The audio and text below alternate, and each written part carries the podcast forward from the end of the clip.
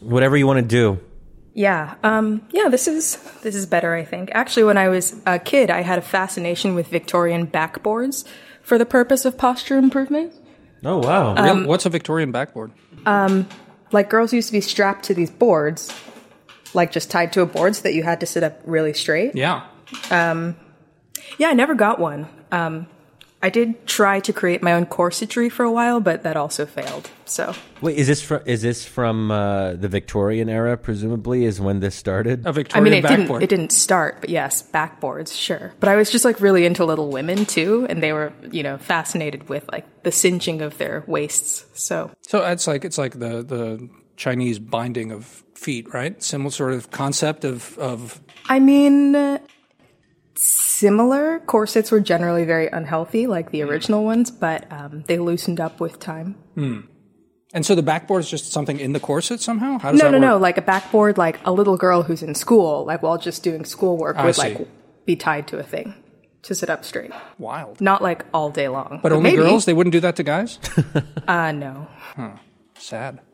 I mean, I feel like I would have benefited from a backboard myself. I have terrible posture. Yeah, look at you now. Yeah, look at me. I'm hunched over like a He's a hunchback. hunchback. Yeah. Anyway, uh, I mean, welcome, Christine. Good to have you.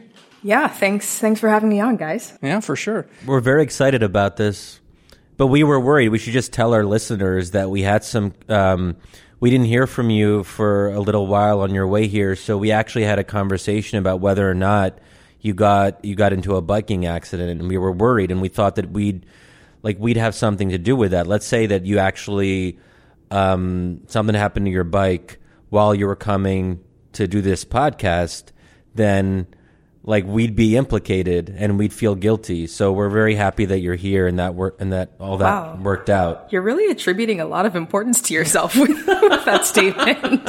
It, it could just be that I'm bad at bicycling.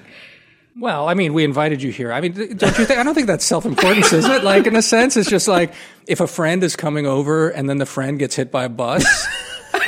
I, I'd feel a little bad about that if I invited a friend over. I don't think that's like You're right. It's not You're like right. I'm not. I'm not attributing godlike powers to me that like I. No, you should definitely blame the bus at that point. Um, but I would feel bad.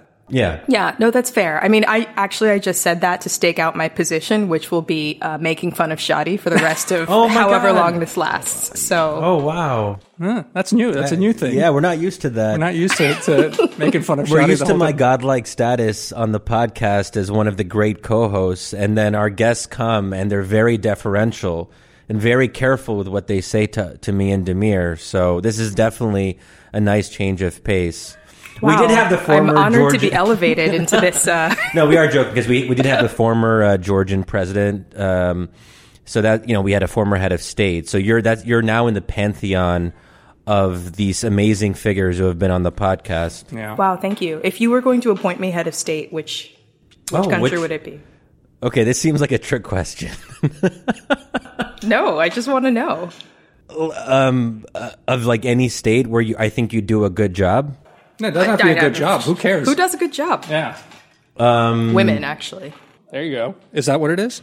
So then Seems it's, like it right now. I actually think that uh, the Gambia would be um, appropriate because Why? because it's- because I'm black. watch watch the microphone, Shadi. Don't break it. Come on. That Oh was so easy to avoid, Shadi. Yeah. no, actually, it's because the Gambia is a democracy. It's one of the few um, fairly successful democracies um, in in um, well, I guess there's more now in sub-Saharan Africa or in Africa altogether. I mean. But why does Um, she need to be a, a Democrat? I, I could see Christine as a as a totalitarian, you know, like lining people up. I think Benevolent ruler. benevolent, sure. I mean, of course. I mean, when you're when you're when you're uh, omnipotent, you're obviously benevolent. No one can possibly question you. See, that's the attitude I want to see more of, Yeah. Shadi. Okay, I was going to say there's one more thing about the Gambia that is not very well known. It is a Muslim majority country, so I like it because I'm I am I'm a Muslim chauvinist of some sort occasionally. So it's a it's a democracy and it's Muslim majority and it's small and not a lot of people know about it. I think all those are good things. So why should Christine? Why are you? Why, Yeah, are you why are you relegating Christine to some unknown country? I should. We should Small clarify. Muslim and a lot Muslim of people don't know don't know about, about it. it. I'm not Muslim either. Just because she's black, Shadi, it's not I fair. think I'm like medium sized at least. We should clarify that this is not a way for me to say that Christine is Muslim. She's not. Her name is Christine, which would suggest some affiliation with Christianity. So I just want to be careful Is because that how it works? No. Yeah. Wait, there is no one named Christian who is not Christian that I've ever met. There's no and no Chris. no Muslims called Chris. No, no. Chris the Muslim. There was this funny story about like this one Jewish guy named Muhammad, and it was like a really funny. There's just like one guy named Muhammad who's Jewish. Where? In the world. Um, I can't remember In the Gambia, probably. yeah. Well, we, this is some very good material. Um, but before we get too much into this, we should actually give a proper official welcome to Christine Emba yes. uh, of the Washington Post. Since we did not prepare for this at all, I actually don't know what your title is. You're a friend, so I mean, you shouldn't know the exact titles of your friends because that would be a little bit weird. But um, she was a columnist at the Washington Post. Uh, she's still sort of a columnist, I I'm, guess. I'm still a columnist. Okay, but to be fair, from what I understood last time we had we had dinner, is that um, y- your columns are not regular, and you're you're now taking time off to focus on your book project, which um, I don't know how much we can say about it, and maybe our readers will get a glimpse of the topic for the first time here anywhere Ever. ever. I'm not sure that's true either, Shadi. But go on. Unfortunately, that's not true. Yeah. Can, can I say even like a word about the topic? Okay, it's about sexual ethics, Yes. which we support here. I mean, I, I I mean, we'll need to discuss it. I don't know. I No, guess we I su- suppose. I mean- what sexual ethics? Anyway, well, let's leave that aside. No, I mean we support being ethical about sex, Sexually ethical. Yes. Yeah. Sure. but we can get into all of this. um, we also had a funny conversation, um, and uh, you know, oh, feel free to actually mention the title and when it's coming out if you want to actually like put just so people know to pre-order. I don't know if it's at that level yet. Yeah, no, it's it's not at the pre-order level yet, but it should be coming out next July. Actually, Oh. um, published by Penguin. Oh wow. Great. Wow, congrats! you heard it here, guys. Yeah, yeah. Um, it is tentatively titled "Rethinking Sex," um, and please don't ask me how it's going because I am still working on it. Okay, Um, wow. But yes, I'm still a columnist at the Post and also an ideas editor. I kind of fluctuate between the two roles. Yeah, So Great, great. And we also, while we were, were uh, waiting for you talking, we had another conversation where we were like, okay, um, we just hang, hung out with Christine a couple of weeks ago, and how is she woke or not? Like, I was trying to remember how that conversation worked out. And then I'm like, well, I think, you know, Christine's kind of somewhere in the middle. Like she's very, she's very thoughtful and she likes to appreciate contrasting viewpoints. But then Damir was like, no, um, No, I think the dinner she was doing what she swore to do right now is just make fun of you the whole time. I think that was that was the way that was You're working. welcome. Yeah. Um, well, no. So let me let me intercede Yeah. though. I mean, here's a, here's a different way, Christine. I I, I think I, I first I, I think I met you at like Ben Haddad's party uh, years ago. Uh, but before that, I just noticed that someone working at the Washington Post got the Novak Fellowship, and I was like, wow, that's weird. yeah. So I don't know. Maybe let's start with that rather than jumping into woke stuff. It's like, I mean, Novak Fellowship more or less is like a, a right wing, uh, you know, uh trust fund sort of project, right? Um, and so I thought that was really interesting. And you know, I I, I remember like because I had several friends who were Novak Fellows before. And so I, you know, I, I saw that, you know, your book topic and I was like, okay, that sort of makes sense. But like, I don't know, tell me about that at least. And maybe by way of talking about, I don't know, how you, what, what, where do you, where do you feel comfortable politically on, on very broadly, you know? And if I could just add to that, I mean, I actually don't know where I would plot you. As we like to do, we like to reduce people to wh- their position on the political spectrum. And I was like, I actually don't know where I would plot Christine on the political spectrum. And it's really nice to know, to not know where like what your friends actually are. There's something like really because DC everyone's like trying to label. People ask you at parties like right when you enter, "Oh, what do you do? Where do you work?" all that bullshit. But we can become friends without knowing really certain things about the other person. That's really nice, I think. Yeah, yeah, you can just plunk me down like right in the middle of the Gambia because you don't know anything else about me. Well, to be fair, we I mean, I do know that you're Nigerian American. yes, Why wouldn't you want to want her to lead Nigeria then? for I don't. example? I don't want to lead Nigeria. Honestly, No, because that's that, that's reducing her to um to essentializing, but still you essentialized her in a different. Okay, doesn't matter. Shadi has a lot of talents. Yeah, essentializer is one of them. so but anyway, I, Yeah. I, so I don't know. Like, I- how did you end up with Novak? And and was that was that a weird fit for you at all, or was it just like it, it worked and it was you know, hey, uh, they want to support my work. I've got this project. Let's go. Um, it was it was like that. I would say actually. Um, you know, I I'm constantly fascinated by the way that you guys use woke as a pejorative or like a quasi pejorative.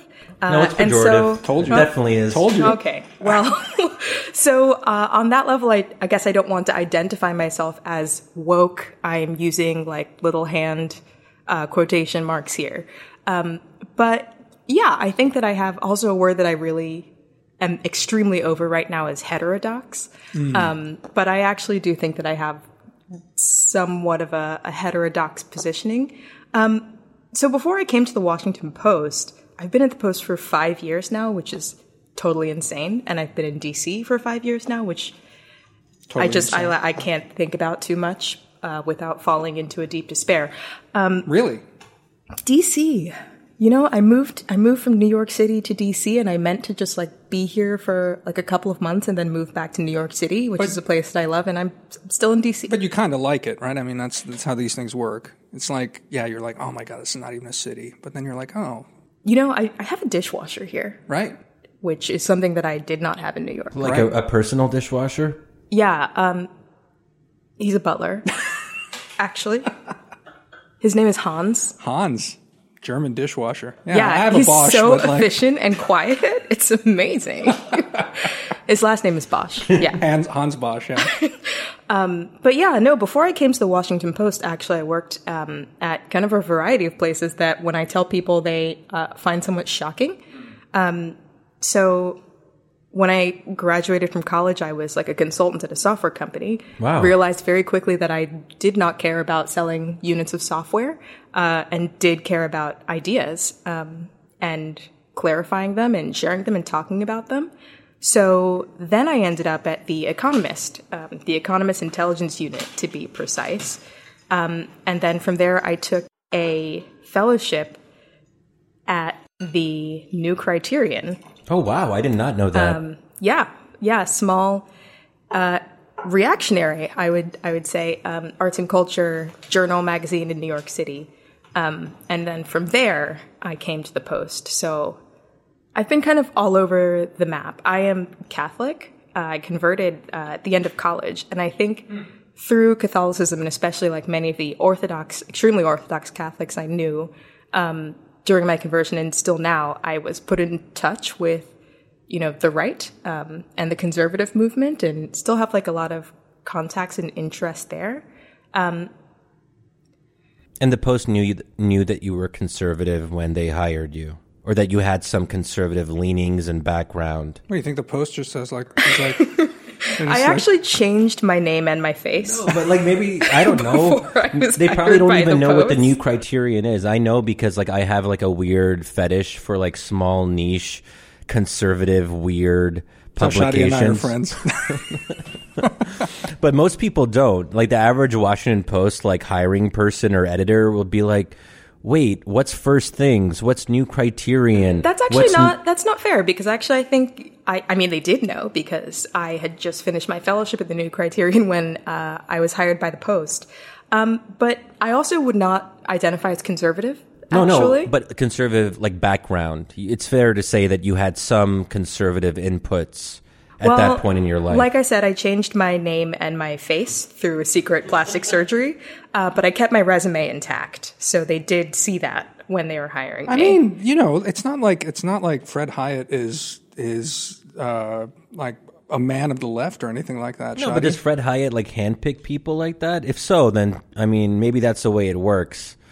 How? what do you mean What- handpick? what Also, do Like you- he just does like mean? he's like if like Fred- reaches oh, into yeah. Fred Hiatt Shadi reaches is into making the, like a weird No, hand Fred- motion that I don't love. No, no, I mean like can't like he just like picks specific. he just reaches into the new criterion, pulls out raw raw material.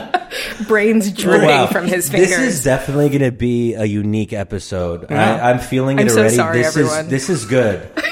Anyway, uh, so Shadi's weird misconceptions about hiring practices aside, so you you come in, uh, sort of, well, uh, I guess shaped to a certain extent, and and like at home, but heterodox. You're saying, which you're over now is this idea, but already you're you're you're feeling uncomfortable even there. Like you're you're you're I don't know. I mean, when I went to the new criterion, it was I was really interested in getting more hands-on experience, just like with a magazine and with a journal, like laying out the pages, doing that hands-on editing with authors, and I did get that experience. Um, but you know, when I was there, I would say that it was not it was not an ideological match necessarily Yeah. at all. Yeah. But that in and of itself, I think was a real education and I found it useful. And I actually met like some very interesting and great people there. Um, looking back on my time there though, from, from where I sit right now, it's, it's hard to imagine, uh, in some ways. If Yeah, you don't mind me how, asking, how I ended up there. But, um, yes, go on. no, I mean, where would you say was the major ideological divergence? Like when you're looking back at your time there, where do you feel that, you know, hey, this was difficult to kind of like get past this gulf? um Well, going back to your use of the word woke, right? Yeah. I think that there there are some things that you know conservatives or people on the right, especially the right today, which is completely consumed with the idea of owning the libs and like Yeah. not ever agreeing with anything that a Democrat says, um, that are deemed woke. You know, say admitting that systemic racism is real, um, that the new criterion was kind of there they had already sort of embraced some of these reactionary points of view that I, you know, actually strongly disagreed with then and disagree with even more now. Um, they were like So- racism's over. Like we solved it. Uh, you know, not we've solved it, um, but certainly there were, you know, pieces I've had to edit and, you know, writers who I worked with or who that magazine worked with who would say things and I was like, that's, That's a lot. that's not true, hmm. but What's an example You know- of something you that know, go wouldn't be on. true? You know, the idea, say, that racism is over because President Obama was elected is, you know, that's not, that's false, Is that actually. actually a position people had? Like, it's a position people still have, of course. That seems a bit too like obviously wrong. you would think so, and yet. Well, there was definitely this discourse, and, and presumably while you were working there, that was in the Obama era, if I'm calculating correctly. It must have been actually, Five Yes. years. Yeah. unless you were at the New Criterion in like 2007, which would I've be been weird. at the new criterion for decades. I was born in the new criterion. but Christine um, looks young, but in fact, she's she's she's eternal. That's the thing. Thank you. but look, I mean, I think Obama contributed himself to this idea that he was a post-racial, post-ideological president. He liked the idea of postness, and he didn't. He didn't say that explicitly. He did say the ideological thing explicitly, but I think he did feed into this idea that America could transcend racial divisions, and that he himself was an emblem of that. Of course. I mean, Barack Obama campaigned on a message of hope, hope and change. And, you know, any well adjusted person, I think, would be hopeful and would want to hope that racism in America could lessen and perhaps end. Um, you know, I'm not entirely sure, though, that he himself believed that he made that the case. I don't think if you talked to Barack Obama, he would have ever said, well, yeah, I was elected president because, in fact, people are not that racist. Racism is over, and so it's fine. Um, What I do think, though, is that he felt a responsibility, as frankly, I would say almost all black people in public life do to some extent, um, to not talk about it too much, to try and leave it in the rearview mirror in some sense, uh, so as not to alienate parts of the country, uh, so that you know he was not necessarily causing more of a fervor than he needed to. Um, and that I think that sort of splitting is actually really common for minorities of any kind in public life. Shadi, I don't know if you felt this. I suspect that you have, even if you wouldn't admit it. Oh, what? You know, the idea that, I mean, say you're Muslim, you know, having to say, well, I'm not, I'm not like a, a radical Muslim, of course, you know, like we all get along here. Like we can all get along. That it's over. Everything is fine. You know, to make sure that you're not making people feel uncomfortable, that you're not causing some sort of conflict, that you're not stirring things up so that you yourself, uh, are not put into a spotlight in a way that would be uncomfortable for you. That's interesting that you mentioned it because I, I would actually say that a lot of my work in recent years has been about stirring things up rather explicitly to say that, you know, Islam is fundamentally different than other religions. Islam is not some fluffy, gentle thing that everyone's going to be chill with. And I've, I've actually gone out of my way to say that it's not that. So I'm, I'm not the, probably the best example for so, this case. Well, so I would say that you have gone out of your way to make that point. Uh, but I'm I'm thinking about you yourself and your public persona. Uh, I'm Shadi Hamid. I work at the Brookings Institution. I am a responsible person who you can invite on your podcast or your panel any day of the week. Come on, Shadi. But does that have to do with me being Muslim, or does that have to do with me being someone who wants to be invited to other people's podcasts and publications? Well, I think both. I think to make yourself palatable in the way that you will continue to be invited onto other people's panels, podcasts, and publications often means not being a radical in a certain sense or an, an essentialist in a certain So I will say this. some things. You're definitely right about like when I was in my more formative years in the 2000s. I remember that this was, I can't believe this actually happened, but it, it used to happen post 9 11 where you'd be at some gathering. I remember one in particular in Chevy Chase where um, these older white folks were talking to me at this reception and they seemed very impressed. I was articulate and intellectual, and they were just like, "Oh wow, you." Whew. They just seemed like very taken by me, right?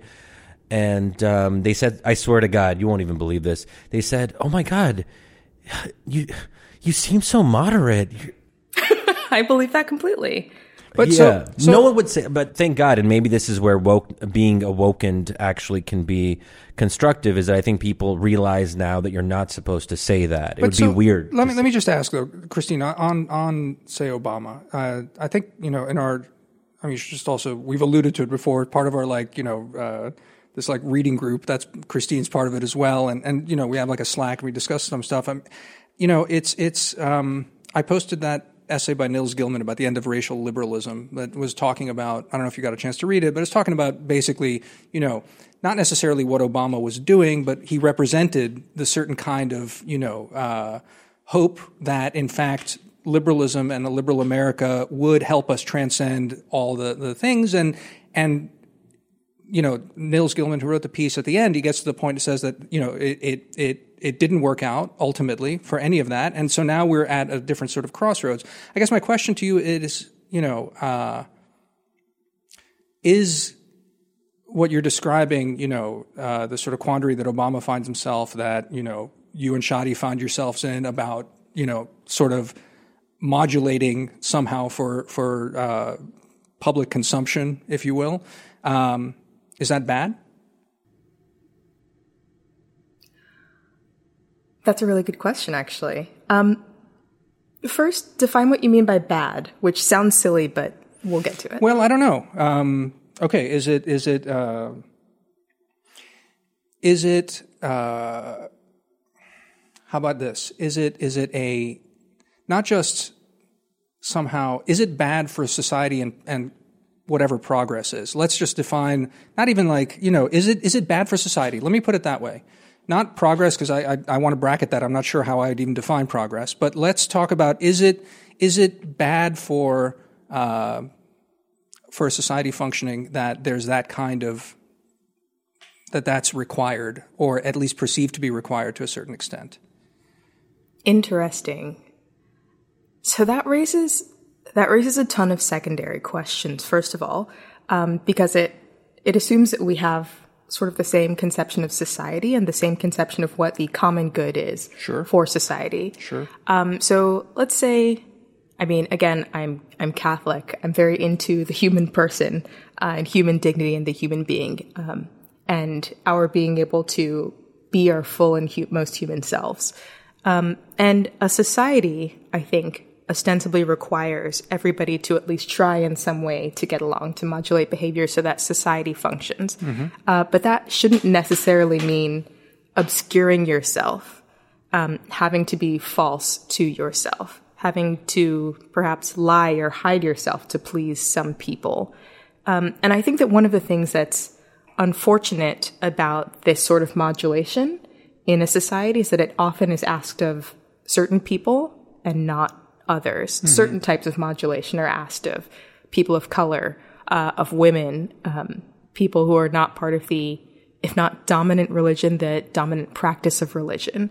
Uh, and so perhaps they do not feel free to be their full selves and cannot, you know, partake um, in society, you know, in possession of their full humanity and their own human dignity. I think that, you know, when I when I think about um, these these sorts of modulations in my experience, um, one of the emotions that I would associate with them is a feeling of smallness, um, of being assumed to be less than I am, or perhaps assume that I should be less than I am, and the respondent being surprised that I'm better than they expected. Like, oh, you're so articulate means, wow, I thought you and your people couldn't read. like, oh, you present so well. I thought you were all idiots, but I guess you're special. I think that's that's really un, undignifying. Sure, but let me just then follow up on, on so now again, as a white guy, um, don't you react just with contempt when someone's like that? Like, don't you just say, "Well, you're clearly a peasant"? Do you know what I mean? like, I, I mean, I, I, guess, I guess, you know, because and maybe this is my, you know, undignified Slavic self speaking here, but it's like when confronted with someone like that, I have nothing but scorn for them. Now, that's not maybe healthy and good for society. And again, I, I have more of the freedom to do that because I'm just a white guy, so I can have that scorn, and I, I get you, right? Like you, you don't you don't get to have that, but and so this is why I was trying to bracket progress to a certain extent. But I guess what I'm getting at is is you know so much of Shadi and I have gone back and forth on this. You know, a, a lot of of of um, the stuff that seems to annoy people in a lot of ways. Call it, you know, uh, I've said I've done this little anecdote before. Like a, coworker of mine at the magazine uh, years ago, when people were talking about trigger warnings and and all this other stuff, and you know, especially on the right, there was like, oh my God, snowflake culture, the rest of this. He, he was actually uh, a Catholic himself, and he said, you know, a lot of this stuff that we're now debating is kind of it's manners. It's the kind of stuff that just like it's to smooth interactions in a in a in a in a in a society that's actually less coherent in a lot of ways. So we we impose these kinds of rules and, and speech rules, and this is Absolutely, why yeah. you know we were discussing about wokeness and a lot of this sort of stuff. And you know, Shadi's very much like I, I don't consider myself for other reasons, I, am just like not an activist. So a lot of the, the, the kind of positive posturing that like we're making a better world doesn't resonate with me. And that kind of, I'm like, I, I, I, I bristle at the, at what I perceive to be the kind of fakeness of a lot of this stuff. But I don't worry so much about these fights over speech and that sort of thing. You know, I mean, yeah, like, I mean, because they're they're ultimately silly. So, I mean, when it when it comes down to my interlocutors at this reception who said, "Oh, you're you seem moderate," that's like vaguely offensive and maybe irritating. But to let something like that be a major defining issue, or that that makes them bad people.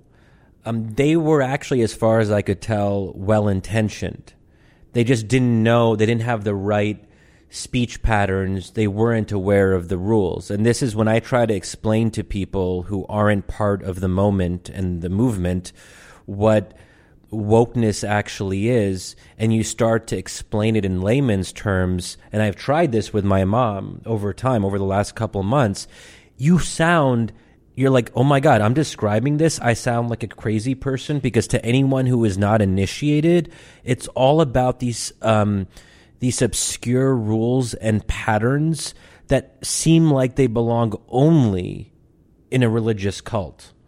That's so, really what this is. So I, I, I think that's a bit of a leap. Um, but actually, I'm going to step back to what, well, what both of you said, actually. So, first of all, Damir, I, I actually completely agree with you that in some sense, this is an evolution of manners. I, I love manners. Uh, I read Miss Manners regularly. We, we talked about my fascination with the Victorian, Victorian, era and yeah. Little Women before the podcast started rolling. Hopefully, that's uh, going to be on the B roll and not Oh, included. no. oh, it'll be included. That's what we're starting What? with. Yeah. I hate this. It's so rude. Okay, we can Um, we can negotiate later. People will be confused. But I mean, manners, manners, I think, are important for society because they do, in fact, allow us to live with each other. Uh, so to that extent, like having manners and manners do evolve over time is important. I do think that though you said it yourself when you said, you know, I, you know, I can respond to that by saying, well, like you're a peasant because, you know, I'm a white guy and Yeah. also like you are older than I am. You have, you're like established in your job. Shadi, I think you mentioned this, um, interaction that you had happened years ago, presumably when you were also less settled in your career. As a youngster. Yeah, and I think that it's important to note that, you know, it's much easier to brush this sort of thing off and say, you're a peasant, I'm going to continue being my fullest, freest, realest self, uh, when you are already stable and in a position of at least some power and some influence.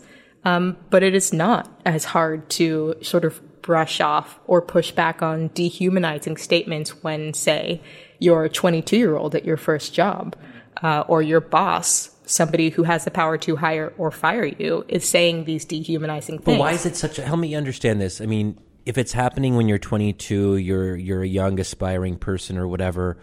An aspiring person, aspiring to personhood. I want to be a person when I grow Yeah. up. Actually, I'm really looking forward But, to it. I mean, and this gets into the debate about microaggressions, and I and I want to be I don't want to be dismissive of the experience for different minority groups. It is different, and I you know. Um, as a Muslim, as an Arab, as a brown person, the microaggressions I experience are not the same that you know all that.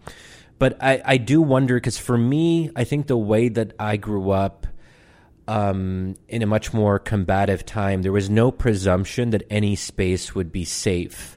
It was about argument. It was about debate. It was about getting angry. It was messy. And we took pleasure in the messiness of politics. Um, and I don't understand this notion of, of, of a kind of respecting someone's, like, like words are not violence. So- words can be recovered from. Of course, and I totally agree with you in that sense. I'm not obviously, I think I'm not saying that, you know, these microaggressions, you know, dehumanize me for life that I feel like I'm a small person who no longer exists because this happened to me. Like I'm telling you this and I like I think back on some of these interactions and I I laugh because like broadly speaking they're hilariously inappropriate. Um but again this I think you you take several leaps and I think that often in this discussion of wokeness or microaggressions and how, you know, stupid and mannered these things are, it's a leap, you know, to say like, ah, people shouldn't be so sensitive to, you can't say words or violence. It reminds me of, you know, a parent who's like, well, I had to walk to school uphill both ways in the rain and the snow. And if I did it, you should too. It's like, I actually, maybe you could, maybe I could have a raincoat. Like it's, it's not going to make me a worse person for having like a, a like slightly, you know, friendlier, perhaps more mannered life than you. In fact, like that might be good. This is, I think that's where I we will- would take issue because we don't actually think that that actually contributes to the good life. We have major objections to that premise. I mean, we we believe, you know, I can't speak for Damir, or maybe I can, I don't know, but you know, You as, try.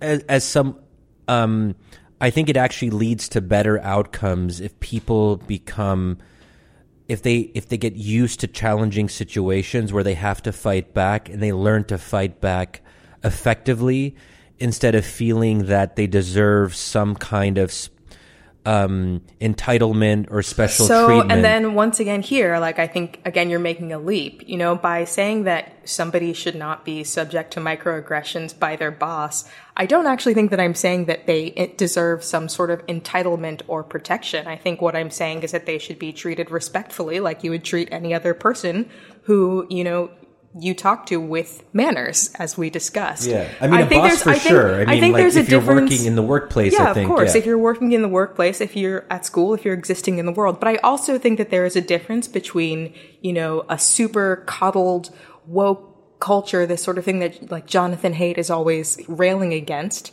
um, which is one thing.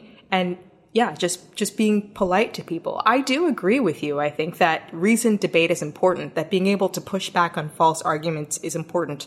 That it is important to realize that people will not always understand you. People will not always like you. Uh, people will often have radically different ideas than yours, and you should be prepared to encounter people who don't necessarily love you uh, anywhere you go. Like that. That's life. That's fine. Um, but I think most people acknowledge that. You know, I, I don't think that anyone, well, let me correct myself. Some people probably are saying that you should be in a safe space where you don't encounter any sort of conflicting opinions, but that is certainly not what I'm oh, saying. Oh no, the- no, because I mean, you're, you're. This is literally. I mean, an- I'm on your podcast. Yeah, I was gonna say. but I, and I don't actually think that we conflict that much, or maybe No. we do, but in a friendly way Oh, because totally, I like having friends. Well, so so the the, the paradox of Sometimes. Shadi, the, the paradox of Shadi for me though is like you know is is um, and maybe we can talk about this a little bit because yes, to please me t- talk about the paradox of Yeah, Shadi let's talk as much about as Shadi. possible. Talk about me. Shadi Shadi wow, Shadi the Shadi- wilderness of his mind. Well, no, no. Look, the the here's the question: is the paradox, as I see it, is that Shadi is very much into you know he likes quoting Chantal Mouffe and talking about agonism and and, and debate and, and all among the rest of this. Who among us isn't into that? But but you know he's really into that, and and yet. I think what's fascinating, if you like take a step back from the woke wars, is that um, it depends on how you how you're defining the fight. I think our friend hmm. Osita actually defines it in a much more authentically agonistic way than Shadi, which is like, you know, power is what you can get away with. So why not try? I mean, why is the terrain of of conflict not the establishment of new mores and social mores and manners, if you want? So if that's the terrain that we're fighting on, so why not have like a drawn out fight about setting new norms? Because that's what it is. It's just a fight over norms, ultimately. And, you know, what's permissible and what isn't. So that, that to me, you know, when you talk about, and this is the interesting thing, like, Shadi and I have talked about this, you know, what's fascinating to me ultimately about the woke stuff is I end up falling on sort of like the center right thing. So this is like a fight over there, you know, mm-hmm. and and it's interesting to watch, and it's a fight over what's permissible and how the how the discourse is shaped there. But it's a fight. It's an it's it's it's agonistic at its at its at its core. And you know, I think a lot of the critics of the Harper's letter, uh, and I'm not critical of it. I mean, I think it's it's interesting though. Would say that oh, we're just we're just fighting. Yeah. Well, I mean, that's you you would say that as well, right? It's just like a, it's a fight over over over a set of norms of like how how how discourse is shaped, right? But to clarify, like I'm fine with fighting over norms and fighting even for dominance. Mm-hmm.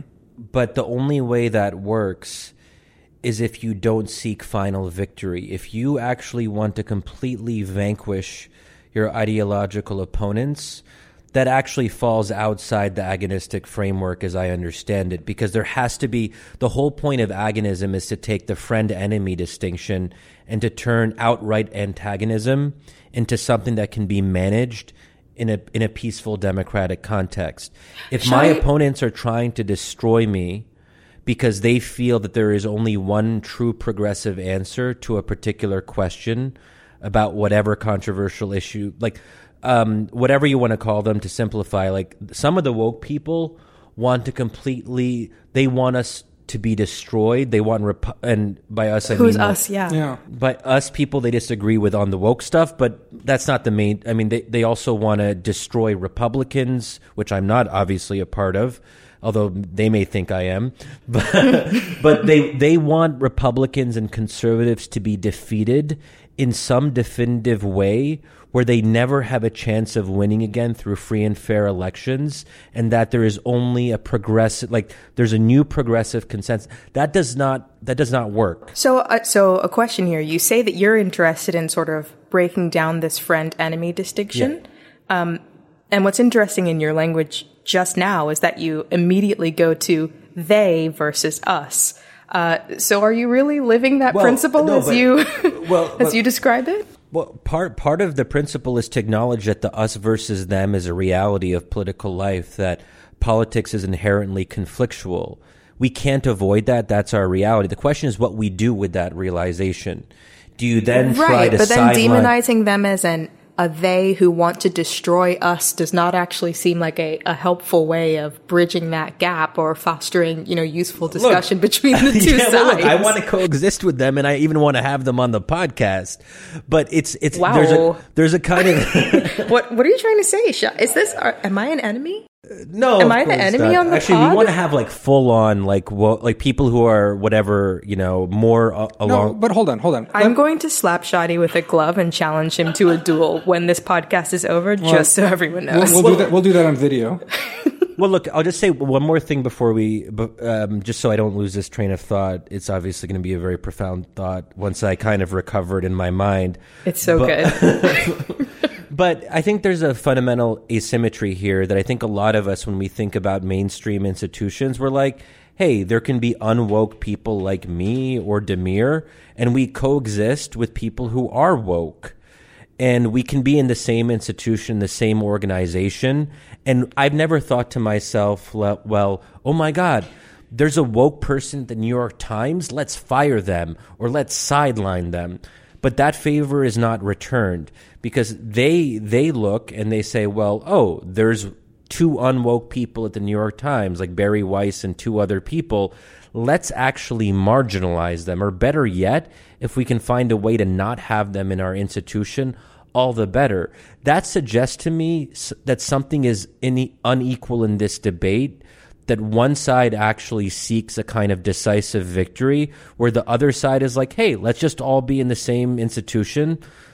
You know, we disagree, but I'm here, you're here, whatever. It's not the end of the world. So, I mean, and then to counter that with almost the same argument, or rather the anti argument, I would say that the right, the conservative side, does exactly that uh, with anyone liberal or anyone who identifies as a Democrat or even has in the past once identified as a Democrat who tries to enter their ranks uh, very frequently. I would also say working at the Washington Post, a place that I actually feel very lucky to work at. I think it's great. Um, I think that we have a very positive work community.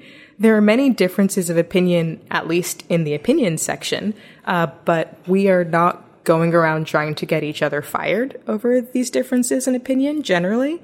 I think that the New York Times, from what I have observed and from what I've discussed with people I know who do work at the Times, um, a good amount of this conflict is just sort of a New York Times problem, uh, a management and personality Yeah. problem. It could, in fact, be the case that New York Times employees perhaps don't like certain other New York Times employees because they misrepresent what's going on in private meetings or because they're, you know, not nice people or something else, uh, which then that person may attribute to their anti woke sensibilities and say that that's why they were fired. That may not, in fact, be the case. Yeah. Um, so I think that, you know, we want to take some of these conflicts with a very large um, grain of salt. Um, but there was a profound point that I was going to make.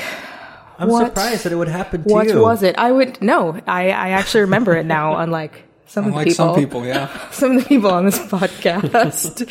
um, so I would also say that you know in this wokes v non wokes debate that you guys are having that I disagree with purely on terms.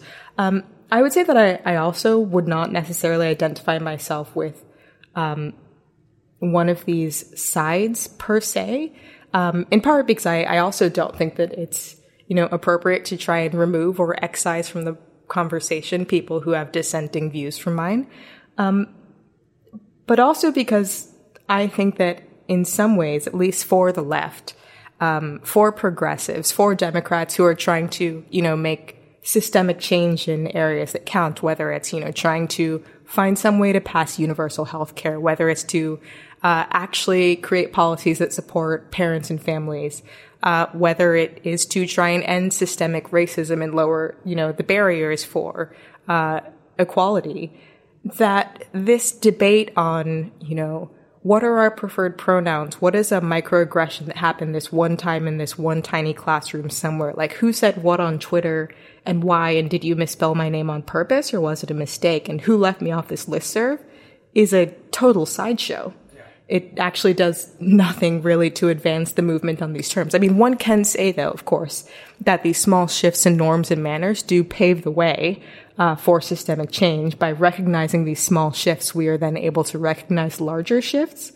But, you know, I think that things like the Harper's letter, I think that many of the discussions that we're seeing um, online over these like very small, almost to a normal person, incomprehensible sort of manners questions just do nothing to advance the real agenda. And so I, I tend to find them somewhat of a waste of time. I'll disagree on one point. I think the Harper's letter should be studied by future generations in every single classroom at the primary school level as a waste of wood pulp to to actually understand the true meaning of free speech once we enter Why not free into speech? Just freedom. or actually people Mission will be accomplished. pe- people will be huddled with copies of the letter like printed from like old like I don't know Papyrus. I don't even know how printers work anymore but they they're just going to like hold these little copies in this like future dystopian Wow, you know state. what sounds like a religious cult? Yeah. that. So, so let me let me just let me ask a um, sort of a related question that's on my mind. I mean, you know, I was bracketing the idea of progress. And I sort of want to sound both of you out on that because I think it's interesting. Again, you know, we're talking about uh, both like the the the the, the agonistic approach and like what's the right what's the right like terrain to to fight this on, right? Um, what do you guys think is the role of I, I think Christine, to your point, exactly what you said, right? Uh, it's it's um, a lot of this is a sideshow because the problems are bigger, and you need to build coalitions around this to actually do it. I I. I I'm really skeptical. It sounds like you're somewhat skeptical of it, but I'm really skeptical of this idea that if you reform speech, that this you know raises awareness to like bigger problems, and that's what it is. It seems like to me that like political change, just change in general society, is uh, it's it's at the same time a lot less intellectual and a lot less like norm based. I mean, obviously norms play a role, but it's the problems are, are a lot knottier and harder. And politics is is a nasty bit about compromise ultimately, and trying to figure out how to do these sort of things, almost horse trading. And then you know, however you conceptualize progress in a society, it sort of comes out the end after this sort of like nasty thing. But talk to me a little bit about how you two see the role of ideas in changing things. I mean, you're both writers. I mean, we're all sort of write and and and engage with this stuff. I I end up personally like laying my cards on the table. I, I always end up sort of taking the pose, and I think this is why I end up being kind of passive in talking about social change, and maybe it's something why why I end up sort of more on the right and sort of you know more as an observer rather than feeling as an agent of these sorts of changes and things like that. How do you guys approach thinking about well even the current moment um, and then the role of ideas in sort of moving moving stuff forward? Is that too vague or, well, or, or can you too? actually say a bit more about why you feel like you're on the sidelines as an editor? I mean, you're a gatekeeper of ideas in in some sense, so you clearly have an influence on what ideas enter the conversation and, some how peop- they're shaped. And some people were even talking about you today. I don't. I don't want to get too People much into this, but people Shad- were saying, is saying. on on the interwebs that maybe Damir Marusic should be um, one of the moderators for the presidential debates. oh my gosh, between people Trump said and- that No, about I'm- me I'm just- too. Look, you know, people. no, it's true. no, but the people saying it for me is Shadi. So I, real people are saying it for you. But like, Damir, let's moderate Let's a moderate together. debate. That would be incredible. You know, we can actually do a podcast maybe where like we can actually live moderate as it's on TV. I That'd love be it. actually a I pretty love good it. I thought you were going to say we should have a podcast with Trump. and Biden. Let's Get 'em all also in do here. that. That would be pretty sweet. oh, anyway, it would be horrible. um, But hold on, you were saying uh, uh, what am I? Um, why why do I have the, the the passive view on it? Okay, so as an editor and um, look, the weird thing about the American interest is that very broadly we're not aligned in in like politics left or right. So There's- I thought you were going to say few Americans were interested in it. you can delete. I know, but Please that- cut this. No, I'm no, not at all, not at all. It's a it's a fine point because the thing is, the thing about it is, is that like that's actually one of the things as even we we discuss like to be clear, know- that was a joke. I think many Americans are interested. no, no, no, no. Listen, Christine. It's actually the, the, the interesting point about that is is that I think a publication does a lot better when it, it aligns itself on a side properly, and then you create a team around it, and you can you can run with it. One of the, Yeah. the great weaknesses, and I you know I certainly talk about this a lot. Uh, you know, not necessarily on podcasts, but in general, is is that uh, it's a real challenge and has been a real challenge. So, but at the same time, as an editor facing like you know an essay or anything like that, I, I end up you know. Uh, I think trying to engage on it on its own terms and trying to make the argument better that the author wants to make. The judgment for what makes it or doesn't. I mean, if it's just like completely like poorly structured and crack pottery, we don't run it we've run people center left and center right and trying to sort of create like a broad center. That's been the sort of the, the goal of the magazine for a long time. So as a gatekeeper, I don't know, you know, it's funny. It's, it's, it ends up being partly people you hear and you bring into the magazine and you think they're, they're smart and have something to add. Uh, and it's partly network effects is the other thing. It's it's who you know and who you end up socializing, and that's also part of being an editor and part of being a publication is you create a community around you, and you then sort of cultivate it, whatever for good or for ill for that is. So what's my criterion for that? It's not it's not it's not one of progress, and it's not one of changing society. At least for me as an editor, it's never been that. It's been, huh, that's interesting. Uh, I hadn't thought of it that way. That's one thing. Um, and it's interesting that like I, now that you push me on it, it's like what's the what's the criterion of truth? I'm not sure. Like I'll publish something that is implausible to me, but I think the argument is one of like, does this sort of make sense? Does it pass the smell test? Whereas at the the very bottom of it is a question of this is all rhetoric that's trying to explain something that is perhaps not reducible to a truth.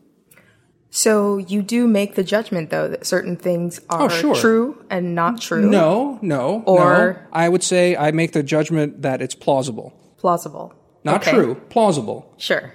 and understanding that that any one of these things is an attempt at describing an underlying thing that is contested. Okay. Interesting. So, so, um, to your point about the American interest and the number of Americans interested Yeah, in it, uh-huh. um, actually, I, I strongly relate to that. Um, in in that we have discussed my leanings or non-leanings or mixed leanings, such as as they are. Um, I've noticed this myself in the in the current media industry. Um, as a columnist, also as an editor who tries to commission pieces from people that other people will read, there you know, taking a side, um, having that spicy, piping hot take, um, being easily identified uh, is. I was going to say it's a virtue. I think it's not a virtue, uh, but it's certainly something that sells. And I think, you know, for me, when I try to write, when I write, even when I tweet, I, I often avoid the Selling? hot takes. Yeah. Um, I've frequently defined my Twitter feed as, as lukewarm takes um, because I don't think that they are necessarily useful or valuable. Um, I think that ideas are something that one should think about, turn over in one's mind, taste on the tongue before pronouncing something true or not true, even plausible or implausible. Uh, and taking that time and trying to be judicious um, tends to mean that you tweet less um, and have you know less fewer hot takes. Um, and that is in this climate, actually, if you want to be sort of, you know, a popular figure, a liability, because we have these demands of, you know, a constant, exciting news cycle where you have something to say about everything, uh, and you always have something to say. You're always on. I think that, I mean, I, I both write and I edit, and I find, I find writing somewhat more difficult or more of a challenge solely i think because it is really a personal exposure you know right? Like these are you are thinking about a problem you have an idea you write about the idea you could be wrong and then your name is on it. Whereas in editing you are sort of working to shape other people's work and you are helping them to be better but ultimately it's their piece. Um, but when i think about the work that i do as a writer and also what i try to do as an editor i do think that the role of a responsible member of the media is to try and give some give people something to think about and help them help to give a path to actual thought if that makes sense. Not necessarily delivering a take on something but saying i think this is actually maybe what you were saying. Here's an idea that is at least somewhat plausible. Have you thought about it in this way? Here's a way to think about this. Here's an interpretation of what is going on in this moment to help you better understand how this relates to human life and the human condition and like perhaps some things that you should think about. Um, I think that that's my role as an editor and as a writer. I think the skills that it takes in those two roles tend to be a little bit different. And you do have to be, especially as an editor, very judicious in what you assume to be a plausible idea and also the road that you offer for people to think about it. Well, so it sounds like we have actually quite a bit of agreement, and correct me if I'm wrong, but um, Damir and I, or just me. Speak for yourself, Shadi. the profound So, um, Shadi. so I don't, I don't see. There are things that I want to see changed that I care deeply about that have to do more with the Middle East and democratization in the region, and that's sort of. Um, that's my academic background. It's important to me for complex reasons, but anyway. Um, but I think that when it comes to the podcast, when it comes to what I write, uh, um, that it's less about producing good substantive outcomes and it's more about precisely what you alluded to this idea of here here are different plausible ideas or possibilities and they are worth discussing but the goal i think is to try to figure out why we believe the things that we believe. So what i like to do what i think we do a lot on the podcast is we're very explicit about what our starting premises are and i think we we're trying to get at what is the foundation for the ideas that we end up having? So if there are policy disagreements between Damir and I, it's not interesting to me to talk about the policy disagreement. What's interesting to me is to go like back through the chain to the very start to the like why is it that Damir and I are similar in some ways but quite different in others? We have profound disagreements on foreign policy and that it, that's not because that's because as I've found out over time, Damir's priors on certain questions about morality, America's role, universalism diverge from mine. But once we realize that we diverge on those priors, the goal isn't for me to convince Damir that I'm right and he's wrong. What is preferable, I think, is to say, he has legitimate reasons for having different moral starting premises than than I do. And we can sit with that. We can linger with that. And we can we can actually appreciate where the other is coming on on on these particular points. And that's enough.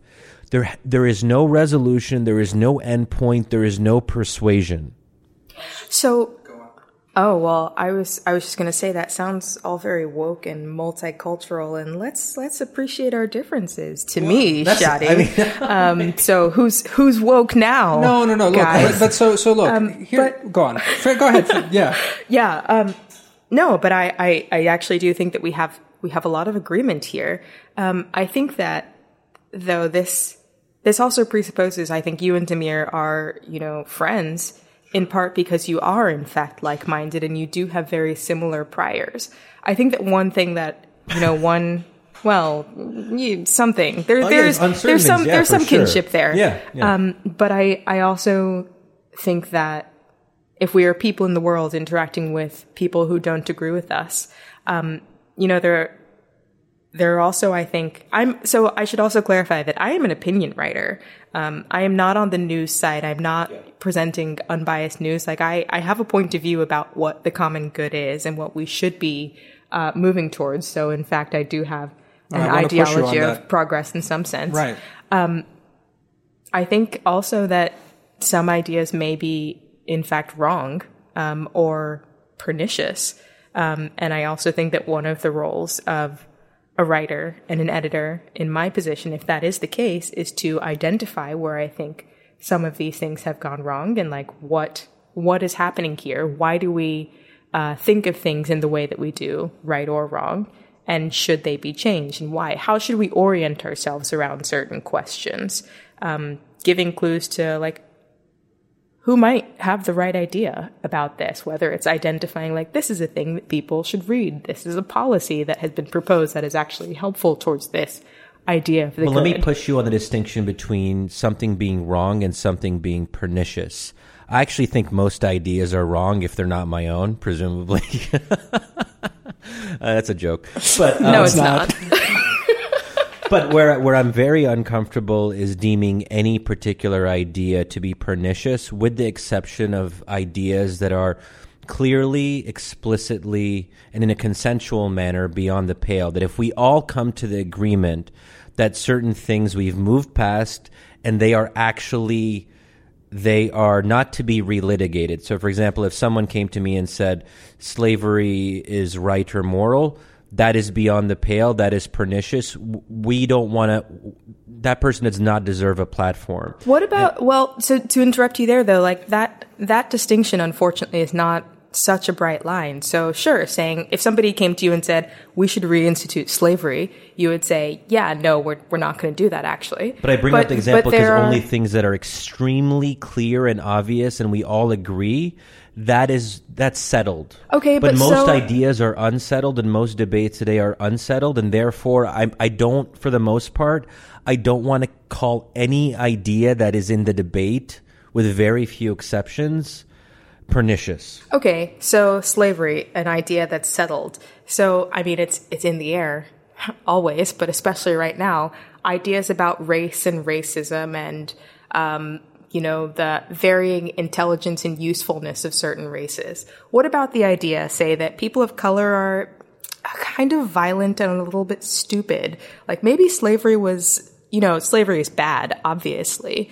Um, but you know, some of these people can't control themselves, and you know, it's it's an unfortunate thing, but we all have to admit that. That's not saying, obviously, that we should go back to slavery, but you know, if you follow this idea to its uh, conclusion, you one might conclude that slavery wasn't like the worst thing to have happened. Would you say that an idea like that That's is pernicious, pernicious? because that sounds to me. So I would also put white supremacy in the category of perniciousness. That if someone is an avowed and open racist and or white supremacist, but that said, Oh, But what is an avowed and open? So, like, somebody has to be like flying a Klan flag for you to be like, "Up, oh, that guy." if someone says racist. straight up black people are inferior, that person has gone beyond the pale. and if a person settled. and if a person doesn't say straight up that black people are inferior, but they say, in, as in a, a piece by a, a popular conservative writer who I know uh, this morning wrote that the only reason that George Floyd died was George Floyd. Yeah, yeah, yeah. we were discussing W- that earlier. what is that? what does that mean? Is that just okay, an look, idea I'll that we sit with and are just like, well, that's, Look, I'll that's an say- idea? look, I mean, that's actually a very good example because Rod, um, he's not a close friend, but he's a friend, and I think Oh, that I know- he's I a- know he's- him might be a friend of yours as well. And um, I've enjoyed debating and discussing things with him. I think I've learned a lot from him, from his book, The Benedict Option, so on and so forth. Um, I gave it a glowing review. you did? I did. Oh, I wrote about it when it came out. Okay. So look, when I saw that post, I was like, "Oh boy, um, that's not like this was a mistake." I mean, there's he, should, he shouldn't have written that. I mean, I don't think. Um, I don't know what to say about it except that some people get things wrong sometimes. Do I? Um, is that idea pernicious? Perhaps yes, but does that mean that the person espousing the idea is pernicious? No. Of course. I don't think I, I want to be able to distinguish between the sin and the sinner, and we should all be very careful about doing that. I don't think he should be canceled. I don't think that people should make judgments about his human person, the kind of being that he is, and his own whether he's a bad Christian and his relationship with God. If people are getting into those kinds of questions, I think that is actually off limits. well, That is not what we should be discussing. We should look at the merits and say that was a bad argument. So he made a mistake. Okay, but I mean, sorry, this is this is a tangent, but I actually think that this is a really interesting case study Yeah. for for a variety of reasons. Um, so again, I think we're making a little bit of a leap here. I'm not sure that most people are saying, you know, Rod Dreher is completely canceled. He needs to be thrown off the face of the earth and never write again because he wrote a post. Obviously, like people can write things um, that are wrong. and they also sometimes write things that are good and then they write a thing that's bad and like they, people can do both of those things um, but when you also weigh someone's ideas you say that it should not be up for debate whether you know he's a good christian or a bad christian or representing this or representing that. I think one could say that if you style yourself a a defender of Christianity, an Orthodox Christian representing Christianity in the public square, and then you write and say things that are, you know, distinctly opposite to say what Jesus Christ would actually say, it is fair for the public to whom you have styled yourself as a Christian to wonder, is he actually a good representative of Christianity?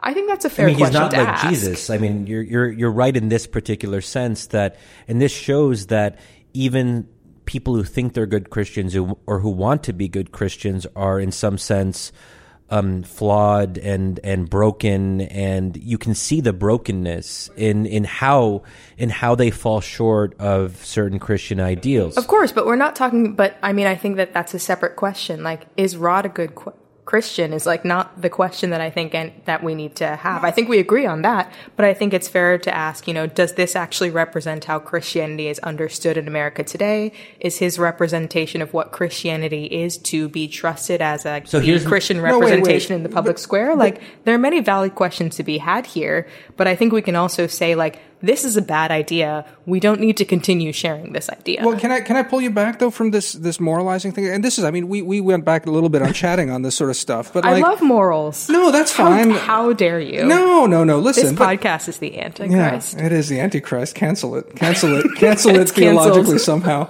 No, but listen, I, I, it's, it's, so, so I read it. I don't know Rod. Never met the guy. But Not- you did I'm- say what was said, just so our, our listeners who may not have read it, they you did say a brief part of what he said. Oh yeah, I mean that that that uh, George Floyd died because of George Floyd. That was the headline that he he put on I- the piece yeah, and then I- changed it. Right? I mean, right. I don't know what the, the I feel details like I were. could pull up the original was- headline. yeah, I think it was he- something like the only reason that George Floyd is dead is George, George Floyd, Floyd, or something along And then those he lines. apologized for the headline, but you know what I mean. But like, not really. But Come for on. me, no, no, no. But but but I- I'm not about to make an apology for it. I mean, like, here's the thing: the the the the the idiot judgment on the headline. But even more, the, the fundamental premise of it was either he's an idiot personally, I think, like by his own rationale, he's a fool, or or he he uh, he's just dishonest about it. Because here's the thing, and this is this gets to the, the core of it for me. Like he's like, well, you know, I was led to believe by like paying attention to the debate on all of this stuff that it was a clear cut, like absolutely obvious case of just, you know, uh, murderous racism that led to this. Like, listen, shithead, obviously it's complicated. The That's world the is complicated. Other name for the podcast. yeah, listen, shithead, it is. No, but seriously, I mean, it's it's like a level of naivete, like that. This was clearly a moral case from the beginning, and therefore now he's opened his eyes because he saw this clip and he sees the inverse moral case. Now that means he's a moral idiot to No, me. no, wait, Damir, ultimately. And Okay, so actually, but well, so I will just quickly note that this is also, I think, one of the one of the key roles of a responsible writer and or editor is to give people information and also frame the situation in a way that it can be understood that like X is the question, Y, Z, A, B, C, and D are the things that surrounded the question. Here are some ways to think about this that are not stupid. Precisely, and and and and I mean, And also when, you know, people put forward ideas that are stupid, you say, this is a stupid way of thinking about it. Sure. Don't do that. Here are the other ways to no, think sure, about it. sure, I agree with that. But my point, my point on this is is that like I mean, he has no editor. Like this is one of the, the things that, that bloggers end up doing. I, Andrew Sullivan himself, who like I've met a few times, and I, I generally, but I remember I, I said to Shadi this morning, this reminded me of Andrew Sullivan and his worst, ultimately, which is like this unfiltered sort of stuff. It's like he feels like he's getting on some sort of moral high horse. It's not nuanced at all. But that shouldn't undo Andrew Sullivan at his best or Rod Dreher at his best. But And it this hasn't where- undone them. Like, right, that's but- the so thing. people people contain multitudes. So Rod is capable of writing really bad things and also really good things. I and don't the care same, about Rod the Okay, person. I just don't. But like, like- I really but- don't. Like I, even I fundamentally. actually do, though. Okay, you guys do, but I, I mean, but and, but I, but I also think that this is also, I think, and this is the fundamental misconception that I want to continue to push back against in this definition of the wokes and the non-wokes. Like there is this, there's this jump from my criticizing this extremely bad post from Rod Dreher, who unfortunately has a history of extremely bad posts, but also writes good things sometimes too. That my saying this post is extremely bad means that I am canceling him, throwing him into the outer darkness. People, He's a terrible but some person. people would want that. That's precisely. and I think that some people would want that, but I'm not entirely sure that you can uh, tar the entirety of people who are worried about, say, microaggressions or even pronouns with a brush of, you know, fascists who want to throw anybody who has ever made a mistake before to the outer darkness. I think when you jump from saying some people are concerned about being woke and it's like kind of annoying to some people want to destroy us and if you say the wrong thing, you will immediately be cast out. I think that there is a large middle um, here and in this debate, I think there are a lot of people who are somewhere in between those two poles, Yeah. and actually, it makes the conversation worse by imposing this, you know, forced forced knife in between the two sides. Like there, if we want to talk about and have agreements and continue to debate in a real sense, we also have to acknowledge that there are, in fact, many people willing to debate. You can't just identify the angels and the demons and say that you're an angel and everyone else is a demon, right? You have to, if you want to give space for everyone to have, you know, a profusion of ideas that are sometimes bad and sometimes good, you should also allow that for the other side, not just say that they're, you know, idea and power driven killers who want to destroy Oh, okay. you. I I don't think that's quite what uh, any of us have. Okay, but that that's not what. Oh, no, I but mean, look, but but, so- Okay. but get, just getting back to the thing again, uh, and and What uh, was the thing? The thing, the thing is is is ultimately, um, and we are running out of time, so let's just like get on this oh, question. Oh, we of, could do this forever. We could. I mean, we'll we'll have Christine on like every week now because this is great. But like honestly, it's it's the question again. Let me just try and get you guys back onto it because it was interesting listening both of you get on the question of like Rod Dreher's moral worth. I, I again, I don't. Not only do I not know him, I don't care. Ultimately, as I, I don't care about what what like whether he's a good or bad person and whether he gets canceled. To me, that's the other thing about like where I I think you know you're, you're saying that, and I think even you, Christine, think I'm I'm in a different place on the woke wars than that. I ultimately, if someone gets canceled, that doesn't bother me so much. Ultimately, I think it's it's you have to obviously it's it's a change it's a fight for institutions and the rest of that. But let, let's bracket that because again it, it gets to the question of so rod writes a stupid thing. Um, is it emblematic of uh, broader views on race? Clearly. Um, does and i guess that's the question for me to both of you is so how do how does what is the fight for progress however you again define it. What is the role of ideas? Is the fight over like a dumb thing like this? Like what are the, the parameters of it? And how much do you really think that change happens on this plateau of ideas again? Well- and and to me you know especially because of the the, the current moment because uh, after George Floyd's uh, killing, we're talking about race relations in a way that, you know, in a much more broad and mainstream way. There's a lot of optimism among most of my progressive friends that this is this these are the first steps to meaningful change. I'm deeply skeptical. I, I'm deeply, deeply skeptical of this, and I, I feel like there's a lot of self-congratulatory bullshit around this because we're like we're changing things because we're changing the discourse and raising awareness.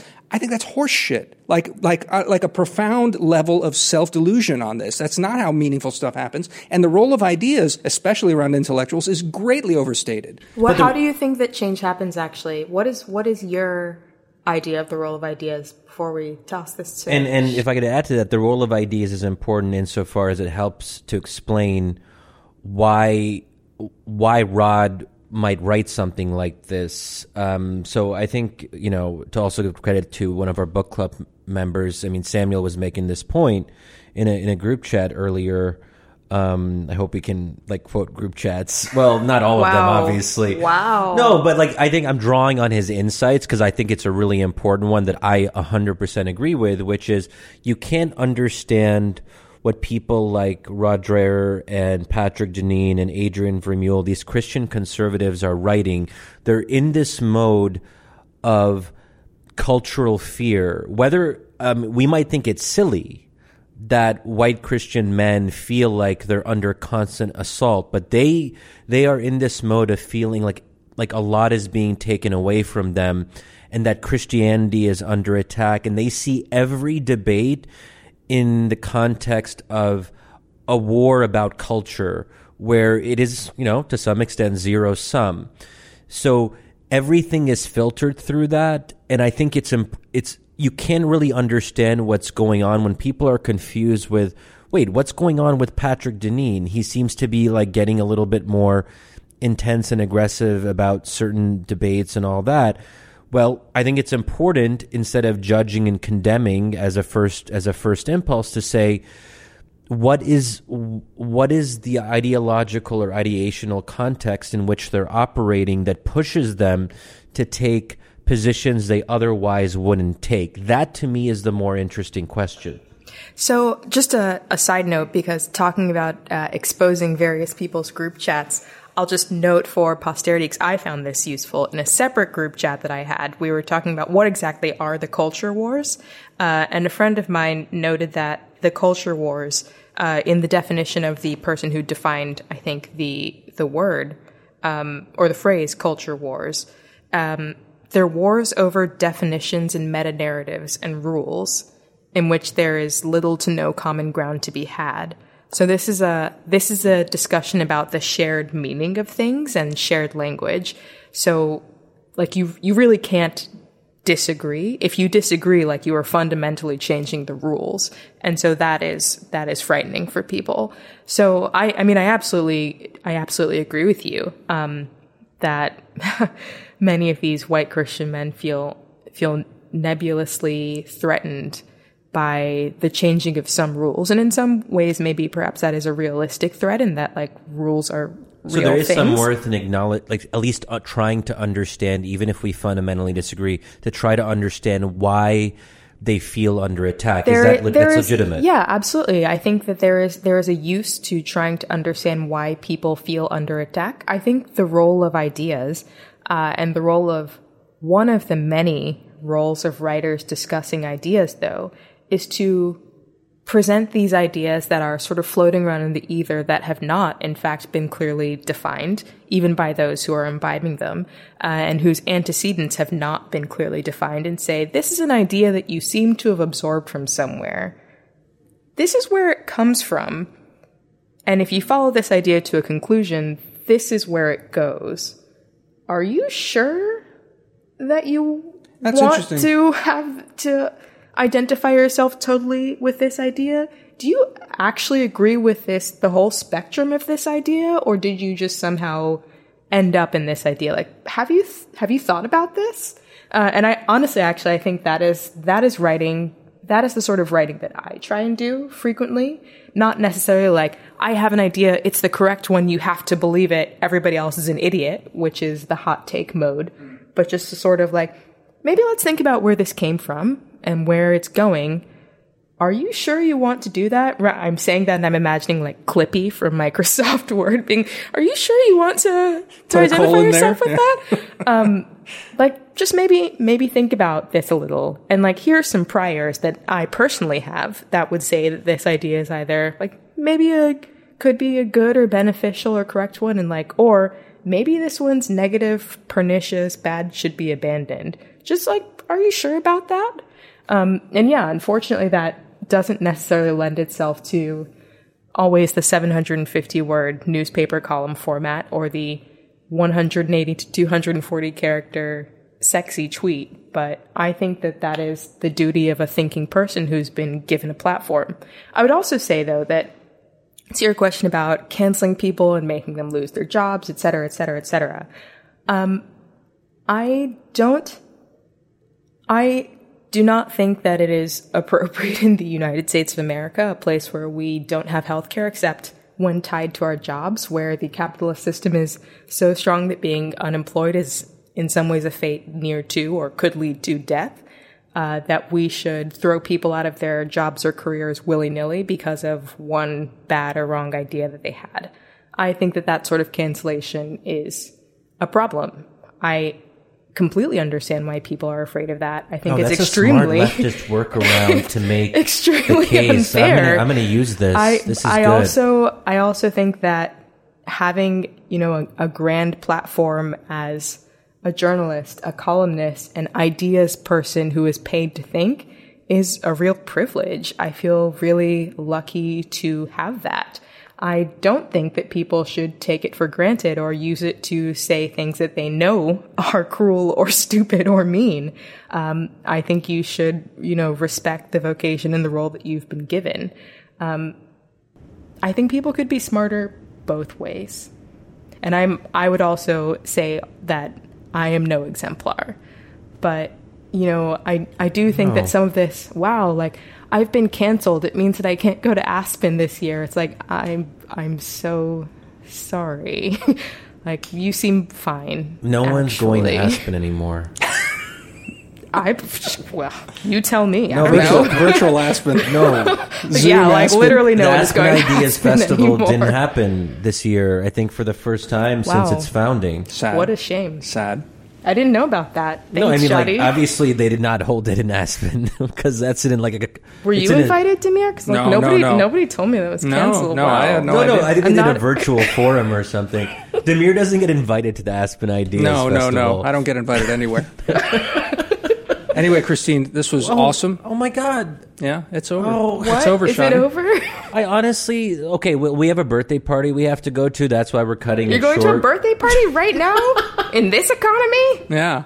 with this Wait, pandemic? in this economy, wait, Yeah. you can't have birthday parties. Am I not in a bad invited to the economy? birthday party? you want to come? come along? Should we cut off the podcast? No, that people love this shit. Yeah. No, because it makes no because like we're just like friends hanging out. That's literally what this podcast is. yeah, Just shooting the shit, making fun of Shadi. that's it. No, no, no, no, no. Yes. On that note, all right, guys, a real pleasure. Talk soon. Bye, Christine. Bye. Thanks for coming.